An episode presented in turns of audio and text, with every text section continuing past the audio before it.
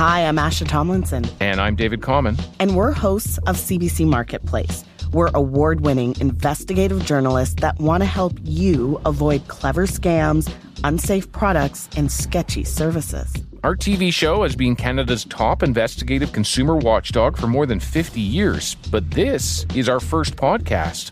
CBC Marketplace podcast is available now on the CBC Listen app or wherever you get your podcasts.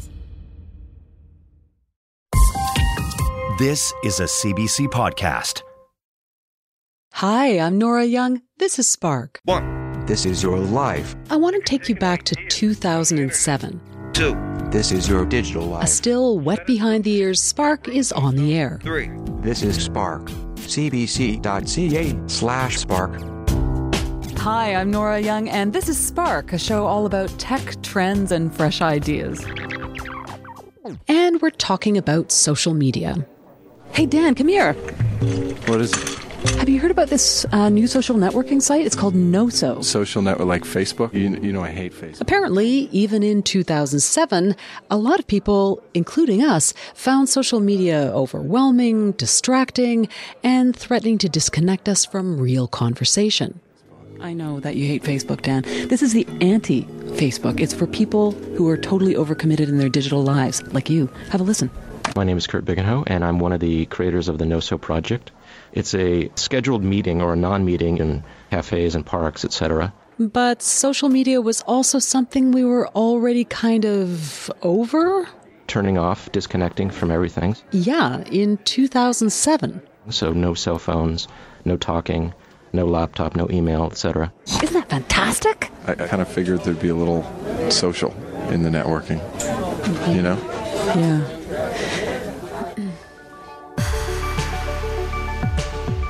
This week marks our 600th episode. Yup, that was our second episode, and this is our 17th season. Eek! It really doesn't seem that long. No doubt due to the rapid pace of technological change, there's always something new around the corner in tech.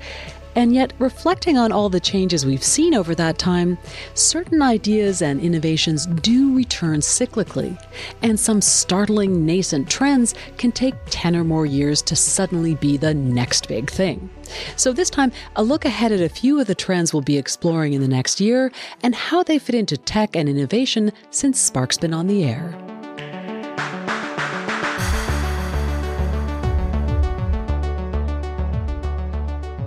On Spark, we've been lucky enough to talk to some of internet culture's movers, shakers, and pioneers, including this guy. Hello. So, we've been on the air for 17 years, but I have to say, you have a, a real anniversary. Congratulations on 25 years of blogging. well, you say it like that, it sounds like an awful lot, doesn't it? this is Anil Dash, and for as long as he's been blogging, he's been making cool stuff online. How does it feel to hit that milestone? Um, you know, the ambivalence you always have about a big number, which is like proud of it and also, wow, that's a long time, so that must mean I'm old. Anil is a long-time tech entrepreneur, and so he's seen a lot of change in online culture, from the early excitement and optimism of the indie web through the growth of global online platforms. It's safe to say that today, online culture and business has left most of us feeling pretty jaded and wary about internet hype.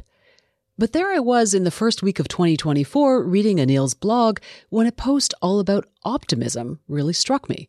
It referenced a recent article he wrote for Rolling Stone called The Internet is About to Get Weird Again, a hopeful look at our lives online in the coming year. Yeah, I want to dig into why you're feeling this optimism at the beginning of 2024. Um, but first, one of the things that you've argued about the sort of current state of online culture is that we're actually seeing platforms and tools simply getting worse. So where mm. are we seeing that happen? You know, across the board, I think there's a real uh, one example is AI technologies and that sort of broad family of things that people are talking about. You know, it's an interesting tool, and so were spreadsheets. And spreadsheets did change a lot, but it, it didn't become the only thing we do, right? And, and sort of similarly, there's this sort of AI triumphalism of what happens when the tech industry in particular is in the throes of a new mania is that kind of like this is, you know, this must be the hammer and everything is a nail. And and so we see that in something like search results, where if I'm like, uh, what's the capital of Massachusetts? I want the answer, right? Right? Like I, I don't I don't want like a credible speculation. you, you know, and and and and and it's not ambiguous, right? And so like that's one really concrete example. And then there's lots of other stuff. I mean, I think of the like there used to be a, a point where it was really exciting to see a new phone. Right? it's oh wow, like the first iPhone didn't take video. So when the mm-hmm. next one had the ability to take a video, you're like, that is incredible. That's a breakthrough. That used to be a whole, you'd have to buy a whole device for that. Mm-hmm. And now I have it in my pocket. And now, you know, I saw an ad and I don't even remember what brand phone it was, but literally the thing they're like, this is the new one was their Right. ad campaign. And I'm like, Right. but what does it do? What is it for? Like, I know why you want me to buy a new Here phone. you go. But I don't know. right, exactly. Like, like new is not a feature, right? Can we talk just briefly a little bit about hype? I mean, to use a specific example, you were co creator of the concept of NFTs, this blockchain based way of tracking the authenticity of digital works. And that was 10 years ago. So when you reflect back on the hype about NFTs a couple of years back, especially, what does that kind of tell you about the state of innovation and hype online? Um, no, I, I, worked with an artist, Kevin McCoy, who's, who's just a brilliant technologist and artist. We did an art project at a museum about ownership and title to artworks, right? Using the technologies. That was what we did. And, and actually, I think it's really telling talking about the hype cycle because we, we were really focused on attribution and who owns an artwork and who created it and making sure that those things are respected because that's actually a really important part of creative work, right? Nobody gave a damn.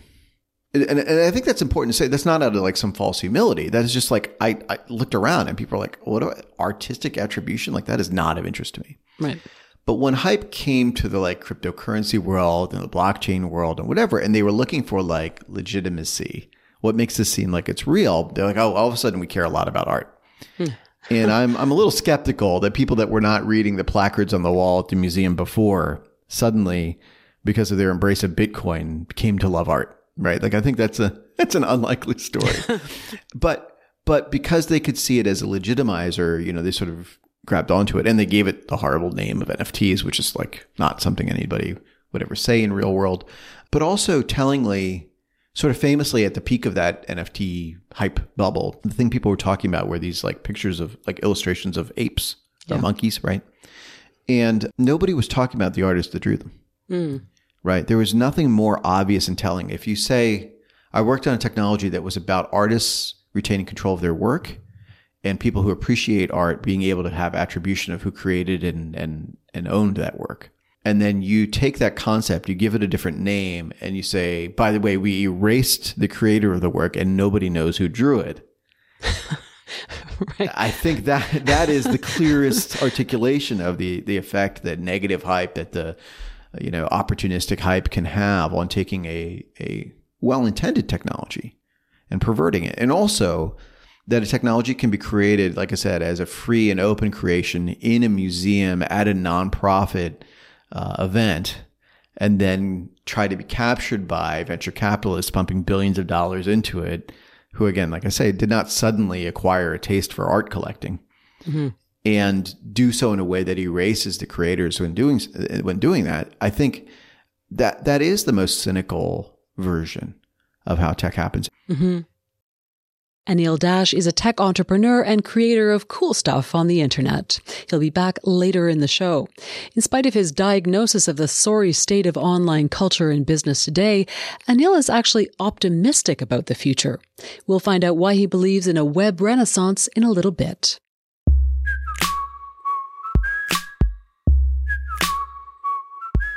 I'm Nora Young, and this time on Spark, we're celebrating our 600th episode with a look at the state of innovation and why there are actually reasons to be optimistic about the near future of tech.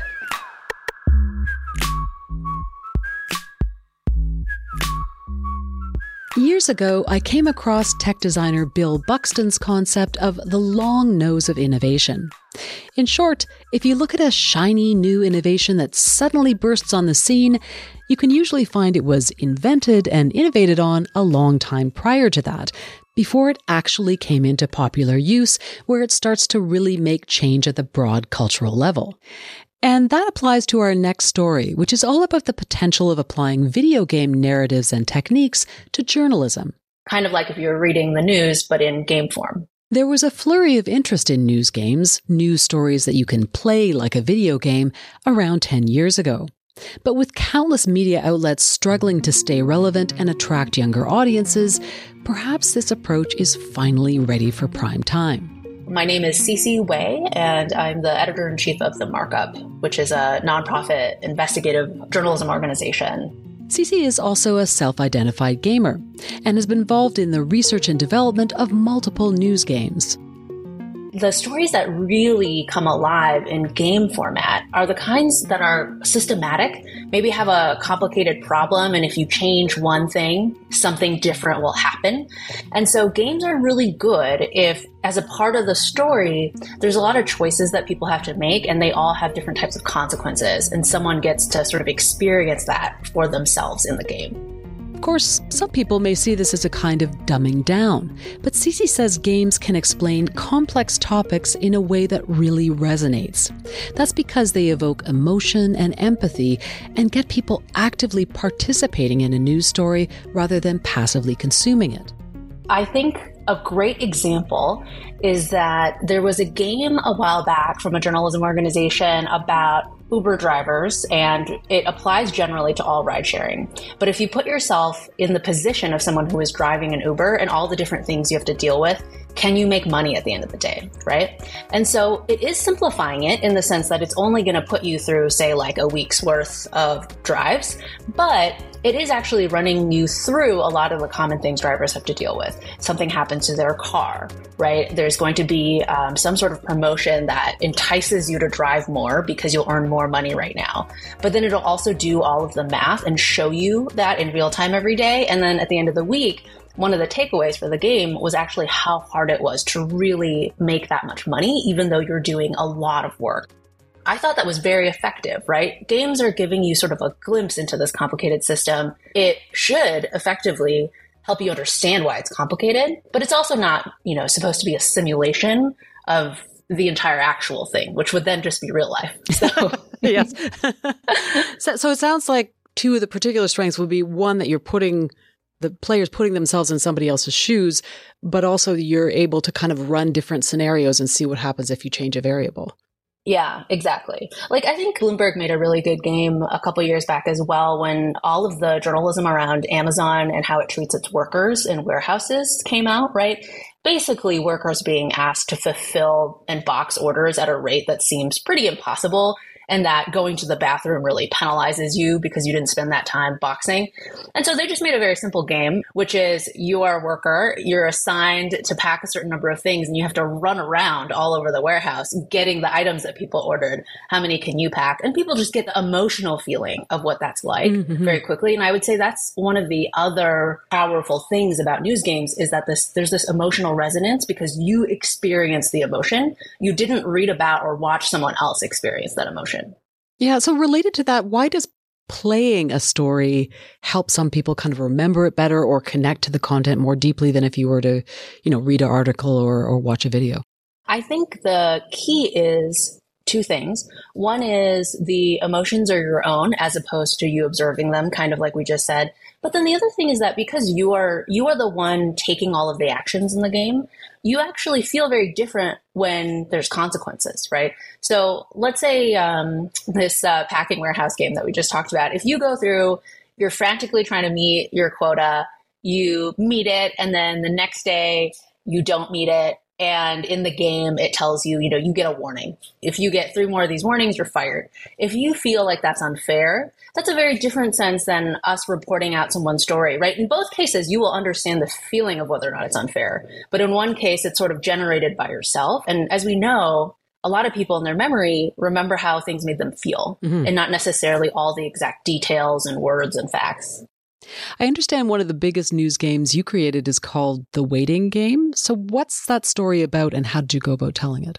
It was about the asylum seeking process in the United States. And in the US, there are sort of five categories of reasons why someone is eligible for asylum. Okay. And what we did was we did a lot of reporting trying to figure out people's real stories under each category, right? And so we worked with lawyers who had direct access to people who were going through the process now, who have represented them in the past. We looked at people's affidavits and what they said when they first came into the country compared to later. Um, we even went to some of the immigration asylum hearings.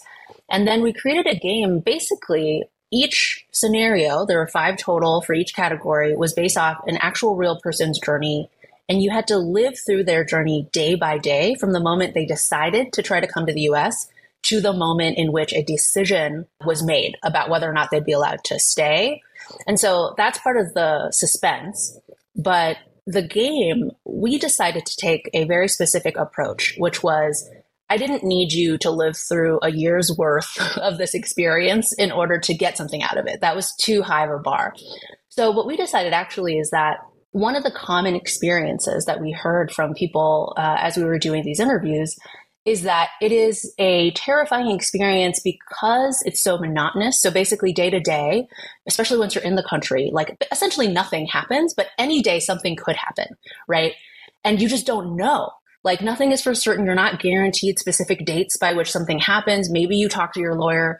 And that feeling is actually quite easy to get across to people. So you only have two options in the game you can move forward to the next day or you can just give up. Those are your two options every day. And every day you get sort of slightly new text that describes what happens that day. Sometimes there's a major event, and so you'll learn more about it. But if you ever choose to give up, the game tracks how many days you lived through just by clicking one day at a time. And then it'll tell you how many days this real person had to experience in real life, whose life you're playing, right? And gives you that direct comparison. And I think there's something powerful about that moment where you realize, like, I had enough by this time. Yeah. But this person had to actually live it. Yeah, so interesting. Although, you know, I mean, as a journalist, you know that we're taught this idea of balance, right? So, is there a way to deal with that within a kind of video game scenario where you're getting at multiple sides or arguments pro and against? Yeah. So the way that we tried to do that is through selecting the people that we were basing each scenario off of.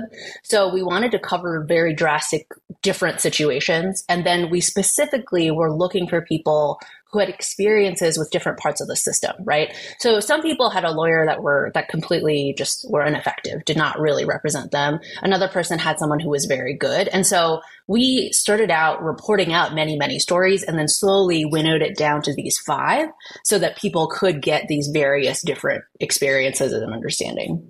Yeah. So beyond this sort of narrow idea of gamification, what do you think effective video game design more broadly can teach journalists when it comes to engaging an audience? For example, things like narrative arcs and, and interactivity and so forth. Yeah, you know, what's so interesting about really popular games that aren't in the sphere of journalism is that they are able to get people to learn things that they probably otherwise would not learn or do things they probably otherwise would not do. Uh, I have one personal example, which is there's a UK company that made this mobile game called Zombies Run. And it's a game that helps you exercise, helps get you running. But while you're doing it, you're listening to these episodes and they're voice acted fully, like full production, voice acted episodes where you're in a zombie scenario and you have to run, right? And the amazing thing about this company is that they work with Naomi Alderman, who wrote The Power, to write sort of these episodes. So the it's really compelling story and it got me to run when I absolutely hated running. And then I think now they have over 10 million users or something like that. It's sort of a way to make something that maybe you theoretically want to do just more appealing and interesting, especially if you're interested in stories. Although, I mean, you must have had this experience sometimes as a reader or a viewer when I engage with an interactive story at a news website, it feels kind of bolted on, you know, like there's sort of effects and there's images, there's stuff moving all over the screen, but not for any real motivated reason. Yeah. So that's, you know, a whole critique of general interactive design, right? What is the purpose behind what's happening? And you will most often feel that way. And I certainly feel this way when people are animating something just to animate it yeah. and not because it's helping you understand anything. I think this happens every cycle where someone comes up with something new or a new kind of effect. It's kind of like in a presentation, like slide deck, you could like crossfade, right? At the very beginning, everyone thinks it's really cool. And then quickly, no one likes it anymore. right. yeah, yeah, yeah.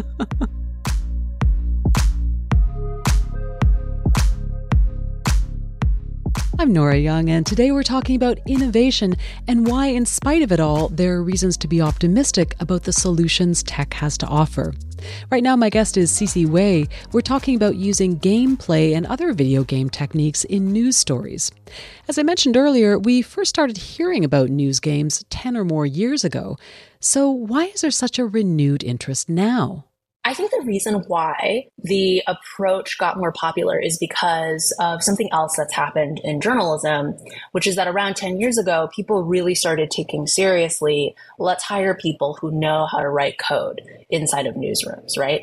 And that enabled uh, way more outlets to be able to do things like their own data journalism, to do interactives online, the elections trackers that we see live every time there's a major election, right? But once these coders started going into newsrooms, what's interesting is that now with that with that foundational skill set, you can start trying to create games as well, right?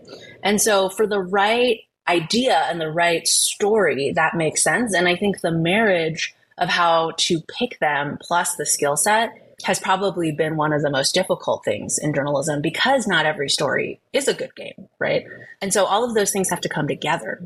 How do you think the power of video games and harnessing that might help media outlets stay more relevant or restore public trust? You know, I think it's one of those things where following like how technology is actually used by people in their daily lives, right? Mobile games have become so popular um, and have brought in so many people who would definitely not consider themselves quote unquote gamers, but they play games because it's fun, it helps pass the time or de stress, right? And there are lots of opportunities for journalism outlets to try to enter that space and provide sort of some sort of de stressing experience in addition to maybe the more stressful sides of news that you're reading. You can see little snippets of this in some of the sort of popular outlets today. So BuzzFeed sadly is not doing their news operation anymore, but they used to have a games team that was really popular because it would teach you some things and then other things are just silly and for fun. And they had a mix. Nowadays, um, the New York Times has a totally separate games team and they've had the crossword forever, right? So journalism has provided people with games entertainment for a very long time. But now they have crosswords and they have new games that like millions of people play on a regular basis. And some of the things that I've heard folks there say is that readers want to play the game and then they're ready to read the news afterward. But they don't want to just start off with the hard news of the day. And that's another interesting way, right? That games can really help people engage with journalism and almost sort of um, feel like it is not just the place that I read about things to get stressed out. So, if there's so much good about this kind of thing, what are some of the hurdles holding newsrooms back from making more news games or just using video game design techniques more broadly? 100%. I think the biggest hurdle is the investment. So, games take quite a long time to make. But when it comes to uh, taking advantage of can games help people learn something, I think the biggest hurdle there is one spotting the opportunity because people first have to think of games as an option when they're doing their journalism to even say like, hey, maybe this should be a game. And then two, you do have to have people with the skill set to turn it into a game. And something that I am quite curious about since, you know, AI has been so hyped over this last year and will continue to be, I'm sure, is that can AI make game making somewhat easier for people? Is that going to be a path? Because it is something that is so code intensive uh, or can be so code intensive, let me say. Do you think that within newsrooms there's still is it still controversial at all like are there still sort of old timers like me who are like wow video games or, or is this kind of accepted as a legitimate you know bow in the quiver of how we tell stories Oh, that's a good question. I think that is all depending on people's exposure, right? So if the newsroom has done a game before and they've seen what it's like, I think people are much more open to it. If they've never done it before, I think it would be rare unless there was someone who was particularly motivated for that to happen. But the reason why I think um, more broadly it's palatable now compared to 10 years ago is because the difference between a game versus an interactive element that you see online is actually just a slight difference in perspective.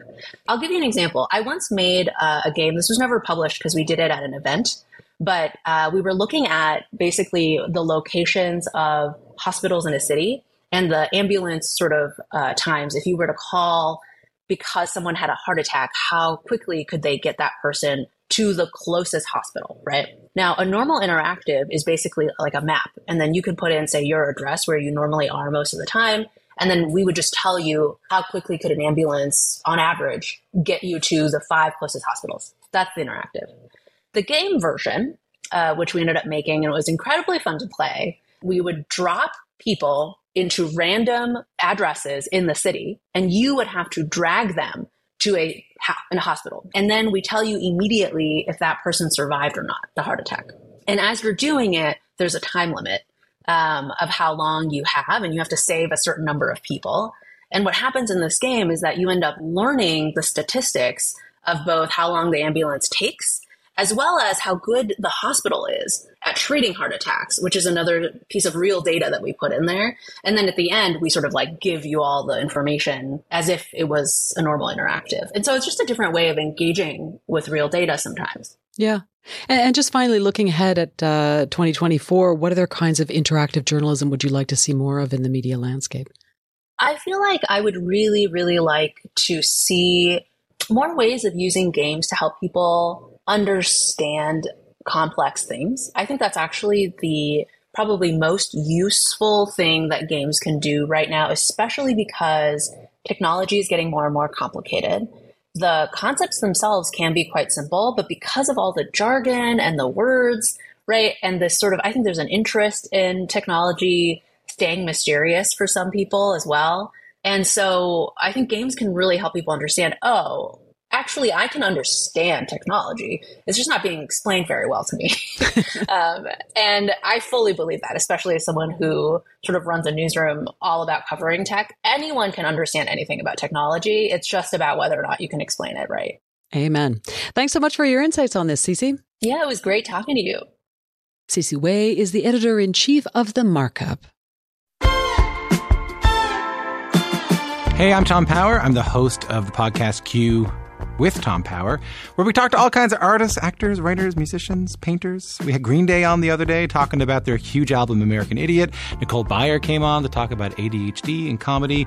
And then there's Dan Levy. While we were talking about filmmaking, we talked about his insecurities. I sometimes feel like I have this desire to like perform, to be a version of myself that people might like.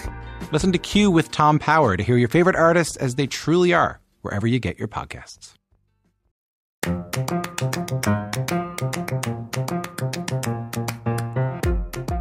Nora Young, and this time on Spark, to mark the 600th episode of the show, yikes, we're talking about some of the ideas in tech that have us excited about the new year and reasons to be optimistic about the future of innovation. As we talked about with Sisi Wei, the idea of news games and learning from video game storytelling more broadly has been floating around for a while. But as William Gibson famously said, the future is already here, it's just not evenly distributed. In the case of news games, we not only needed the idea, we needed the conditions on the ground. More people with phones, more people accustomed to playing games, more coders in newsrooms. For our next story, a look at what happens when innovation goes from the theoretical to the first glimpses of the practical, and what an exciting place that is to be. Back in 2016, we looked at the possible future of quantum physics and quantum computing. We even visited the University of Toronto's Centre for Quantum Information and Quantum Control. This time, to hear about the developments in QCs since then, we take a trip to Canada's own Quantum Valley in Waterloo, Ontario. My name is Alexandre Cooper-Roy. I'm a research associate at the Institute for Quantum Computing at the University of Waterloo. Alexandre is also senior technical lead at the Institute as part of their transformative quantum technology program. IQC has been at the forefront of quantum technology development for the last two decades. And Alexandre is leading a team that's building a quantum simulator. Quantum computer is a general purpose machine that performs algorithm. Quantum simulators are quantum processors that solve quantum simulation problems.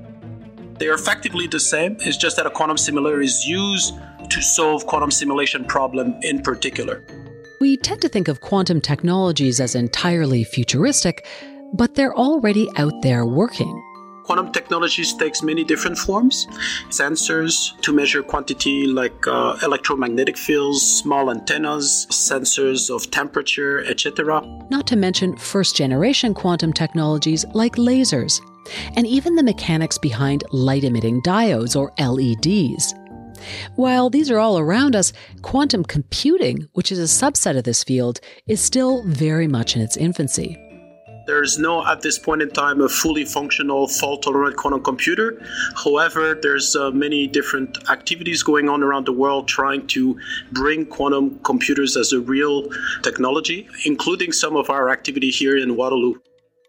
With many different groups around the world working on this high profile, cutting edge research, we wanted to learn more about what it's really like to be in the trenches building one of these systems. There's many different ways about which you could go about building a quantum computer and at this point in time there is no good way of building a quantum computer. So uh, the first basic requirement is having access to uh, quantum systems and you can assemble those quantum systems uh, from the ground up using many different components in particular uh, you could use individual atoms and these atoms can encode quantum information and by performing operation on these atoms and making sure that they interact with other atoms, you can effectively implement algorithms that uh, effectively process quantum information.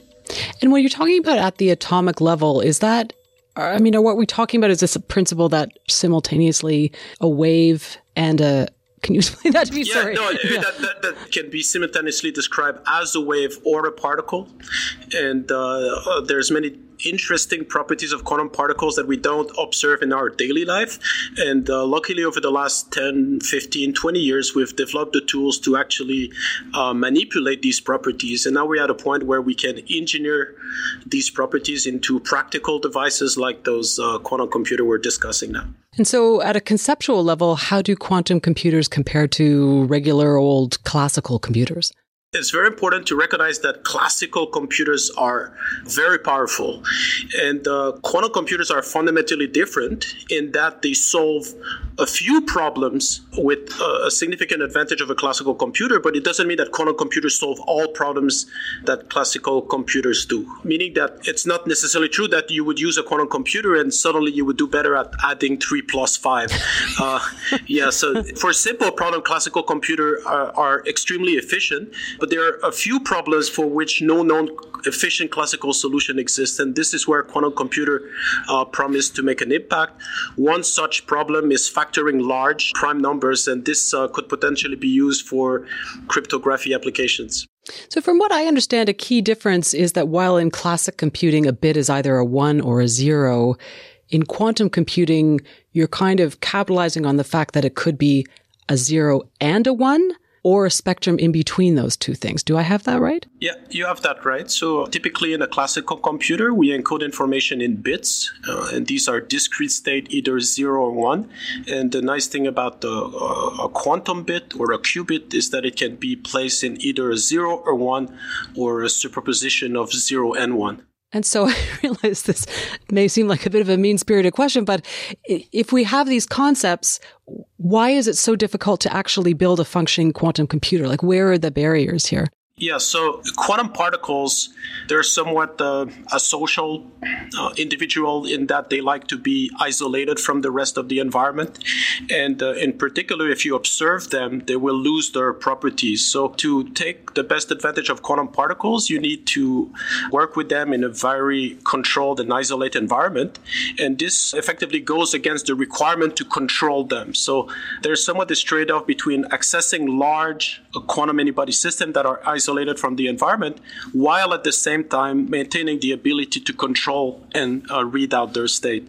And it actually took uh, decades of uh, hard experimental work to come to the point where we can actually do that in a controlled environment. So it has to be, in some sense, isolated, but not too isolated. Yeah, that's correct, right? So you need to have the ability to read out those uh, the state uh, encoded into those quantum particles, and you need to have the ability to do that in a way that you only access as much information as you need to continue with your computation, but not so much information that you collapse the state of your quantum particle and effectively lose its intrinsic quantumness. Mm-hmm.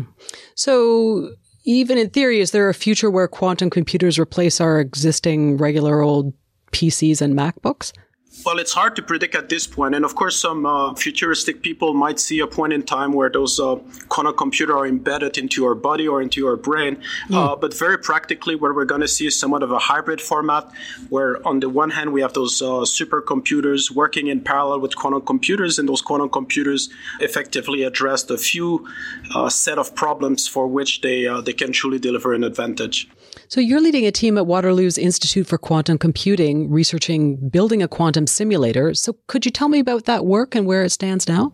Uh, I very much hope that you could see it real. So it's uh, a large garage-sized room in which we're uh, building our quantum simulator. And of course, uh, in the future, we imagine uh, bringing this down in scale. And uh, we're using neutral atoms, and it involves a lot of lasers, optics, mechanics, ultra high vacuum system, and we're bringing all those parts together. Uh, so now at this point, we have the ability to trap hundreds of uh, individual quantum particles. We build a microscope so we can image those individual atoms on a sensitive camera. And now we're in the process of addressing the individual quantum state of those particles so we can effectively uh, start doing meaningful calculation. Wow. And and why does it need to be the size of a garage? Is, does that have to do with the isolation or? Yeah, so the reason we need a garage is that there's still the, the way you go about building a quantum computer is not that you can just go on Amazon and, and buy it, buy your kit and assemble it. Yeah, so right. th- th- that's what you'd like, but you need to more or less identify what you need, buy the component, and bring them together. And uh, currently, we're effectively uh, limited by the size of our lasers. So we have those mm. really large lasers that produce uh, high power lasers laser beams to manipulate the atoms. But you could imagine in a few decades that we miniaturize those lasers and we learn better what we need to build those quantum computer could effectively uh, end up uh, potentially being the size that you can uh, put in your pocket. Mm-hmm. So, looking more broadly, what are some of the interesting ways that you've seen the boundaries of quantum technology be pushed for some sort of new and innovative applications? Like a few decades ago, if we had that conversation, it was mostly like pen and paper theory. And uh, people suggested that a quantum computer could be built, uh, but nobody actually knew how to go about doing it or even thought that it would be possible. So there's been a lot of work that has been done. And uh, really, there's been progress all across the board in advancing technology. So more powerful lasers, uh, faster control electronics. And by bringing all those technology together, we now have the ability to image and access individual quantum particles. So in our lab, for example, we have built a microscope, uh, and the same kind of microscope that biologists use to look at uh, viruses such as COVID 19. And we're using this microscope to look at single atoms. And now that we've taken an image of these uh, single atoms, we have the ability to move it in space. And this is something we could not do 10 years ago. Wow. And yeah, that's truly amazing. So now you could imagine you have a microscope, you can trap a single atoms, you can trap another atoms, you can trap up to hundreds of atoms. You can prepare any configuration, a chain, a grid, a ring. Students like to make pictures of themselves using atoms. you can play 8-bit uh, video games using atoms. So uh, wow. Uh, it, it's this level of control that we have. And now we can engineer interaction, make those atoms effectively talk to one another, and uh, study in a very controlled way the physics. So it's very interesting for scientists. And now more and more we're seeking, okay, now that we learn about the world, we learn better about physics, can we use that for real application? And this is where the engineering come into play and the connection with applications uh, also come into play.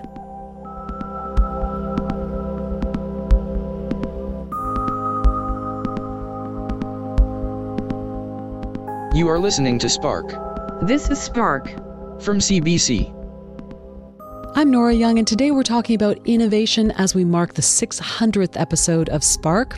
Right now, my guest is Alexandre Cooper-Roy, an experimental quantum physicist leading a team to build a quantum simulator at Waterloo's Institute for Quantum Computing.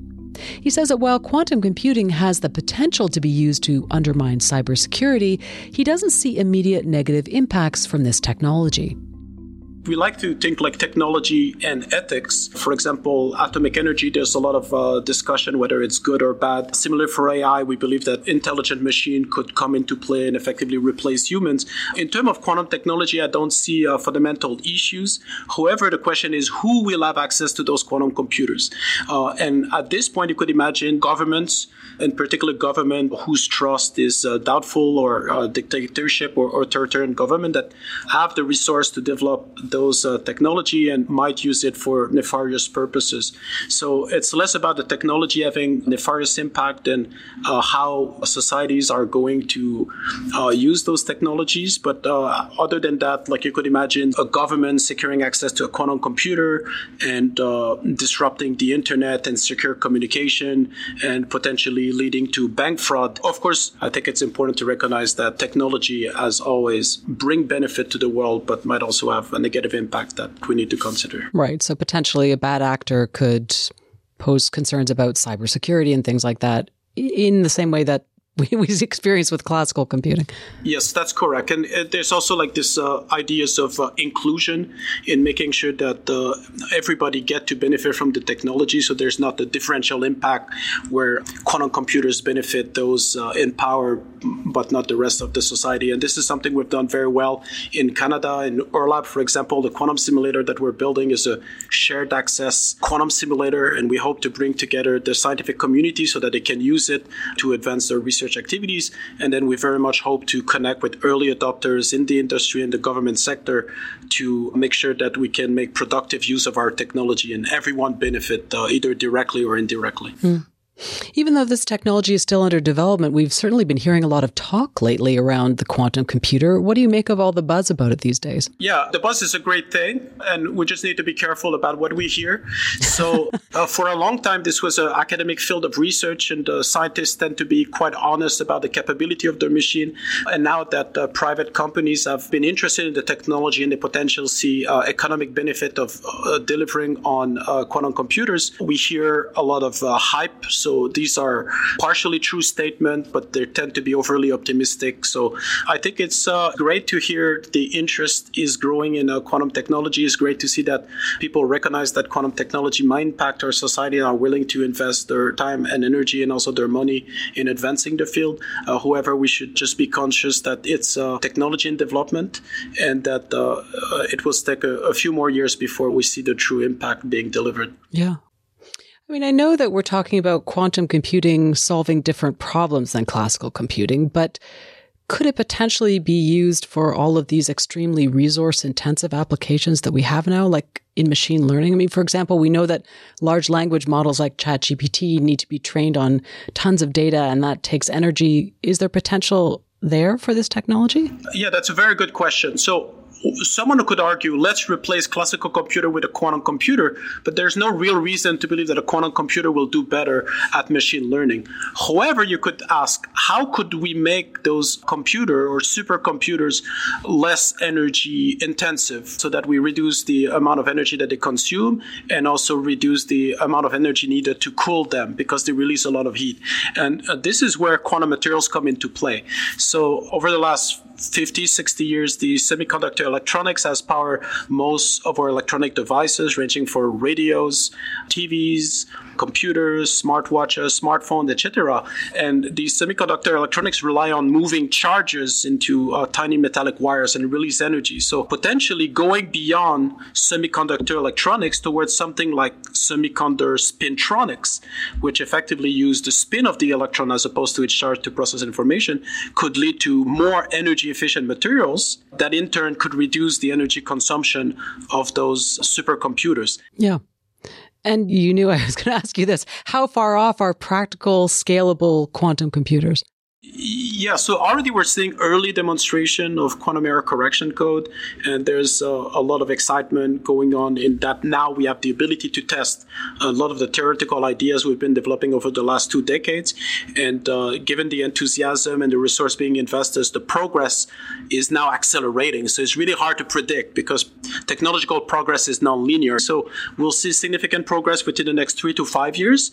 Most optimistic people say within a decade or so, we'll already see at small small scale uh, meaningful problem being solved. You could imagine within two decades uh, having those quantum computers being deployed at scales and being used uh, on a daily basis to solve meaningful problems. Alexandre, thanks so much for your insights on this. Oh, yeah, thank you uh, so much, Nora. It was so much fun. Alexandre Cooper-Roy is a senior technical lead at the Institute for Quantum Computing at the University of Waterloo. Quantum computing and quantum technologies are definitely stories we'll keep our eyes on in the year ahead.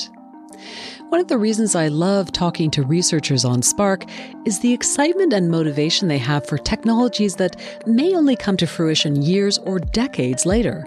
But it's still surprising how things can go from outer limit tech to the everyday in the blink of an eye. Look at generative AI, surely the biggest tech news story all through the past year. Even though it was in development for a long time, the sudden leap forward in tech like ChatGPT even surprised many experts in the field. This year, we'll continue to cover AI from how it's shaping the work world to new ways we'll use it in everyday life.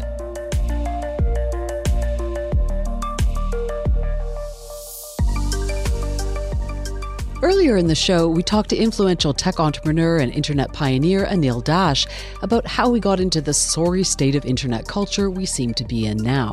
So it might surprise you to hear that Anil is actually optimistic about tech in 2024, as he outlined in an article for Rolling Stone called The Internet is About to Get Weird Again. So, why does he think we're moving into a web renaissance? Why does hope spring eternal? I mean, some of that is what, what's the pathology in my own mind that lets me keep being optimistic. But but at a, a, a factual level, looking at technology, there are there are things we can look at in systems that allow for the good thing to happen. So when designing a technology system, a great example is podcasts.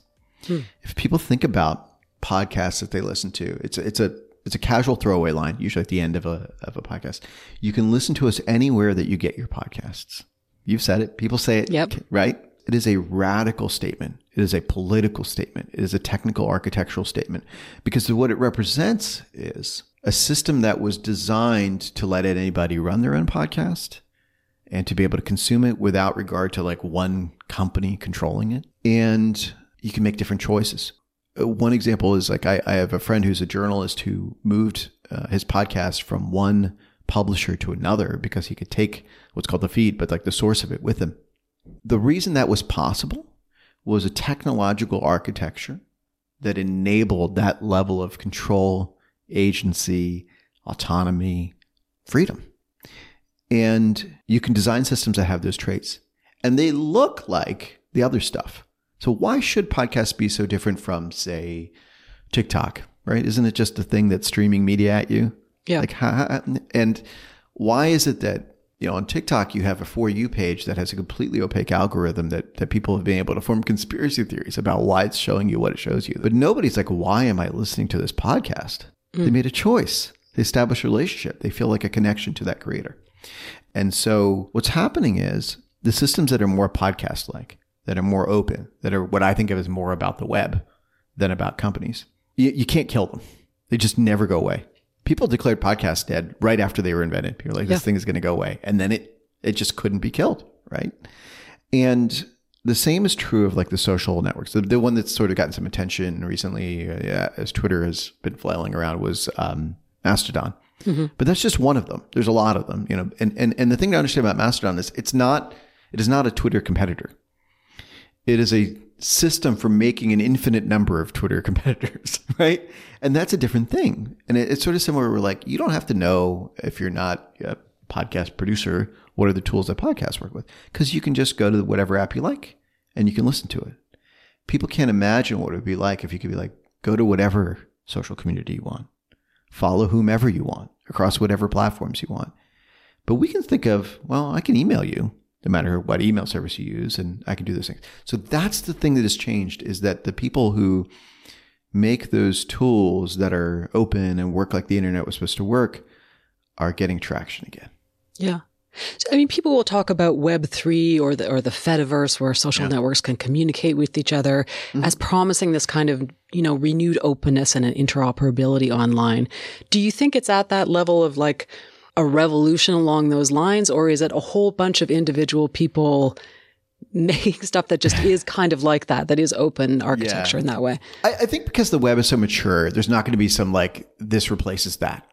Like a, a generation ago, you did basically have Facebook replace MySpace.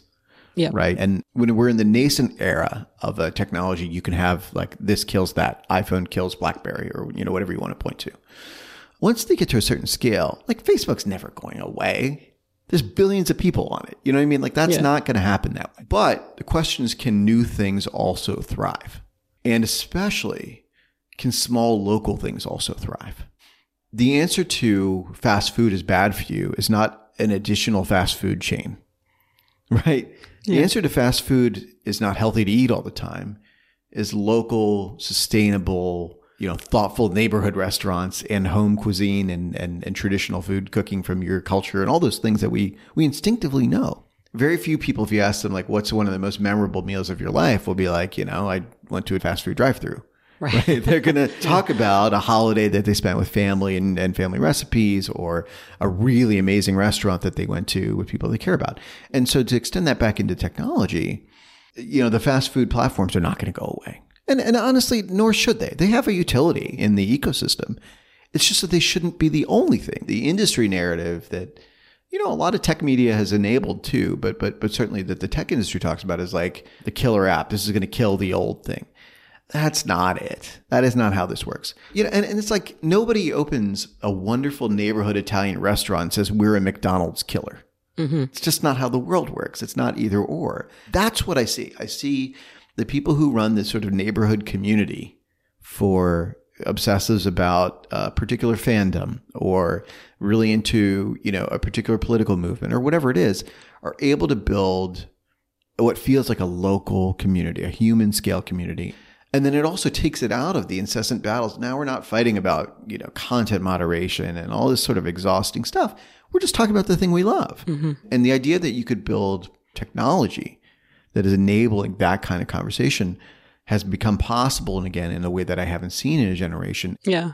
You, you write about phrases like the human internet or the weird internet, right? As, Yeah, as these yeah. kind of values of of weirdness that getting back to that, uh, you know, that local, that weird, that quirky kind of aspect to it. Yeah. But do you think that there's always going to be a bit of a trade off between things that are easy for someone with a non technical background to use, like starting their Facebook account, and more human scale democratized tools that might also be more difficult and foreboding. I mean, Mastodon, for all its virtues, is sort of famously intimidating for people to, to get their heads around.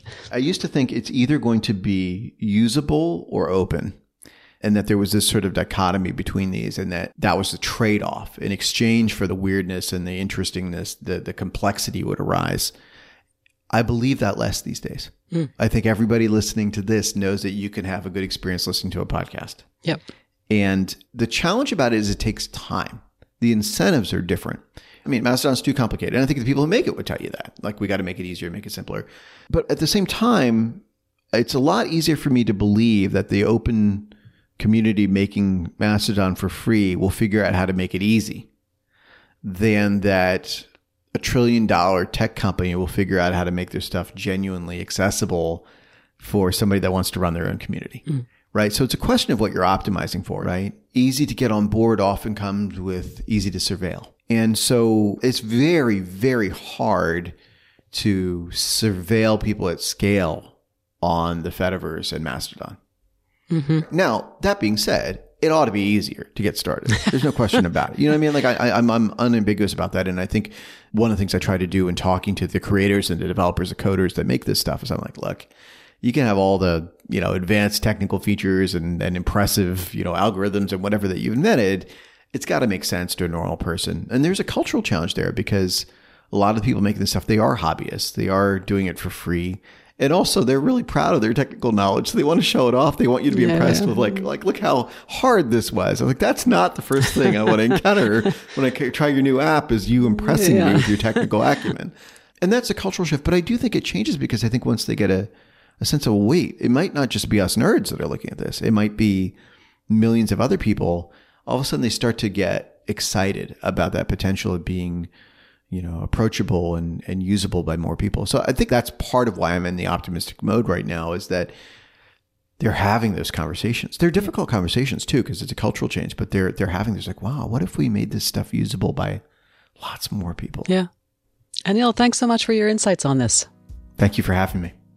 Anil Dash leads the team at Glitch, and he's the creator of Cool Stuff Online. If you have topics that you'd love for us to cover in 2024, why not drop us a line at ye olde email spark at cbc.ca. You've been listening to Spark. The show was made by Michelle Parisi, Samraweet Yohannes, Megan Carty, and me, Nora Young. And by Anil Dash, Sisi Wei, and Alexandre Cooper-Roy.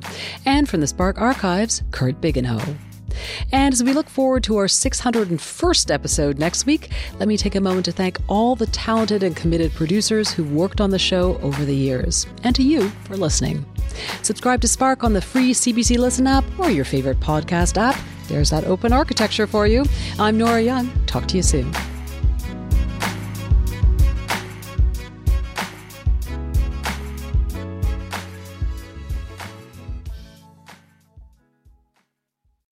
For more CBC podcasts, go to cbc.ca slash podcasts.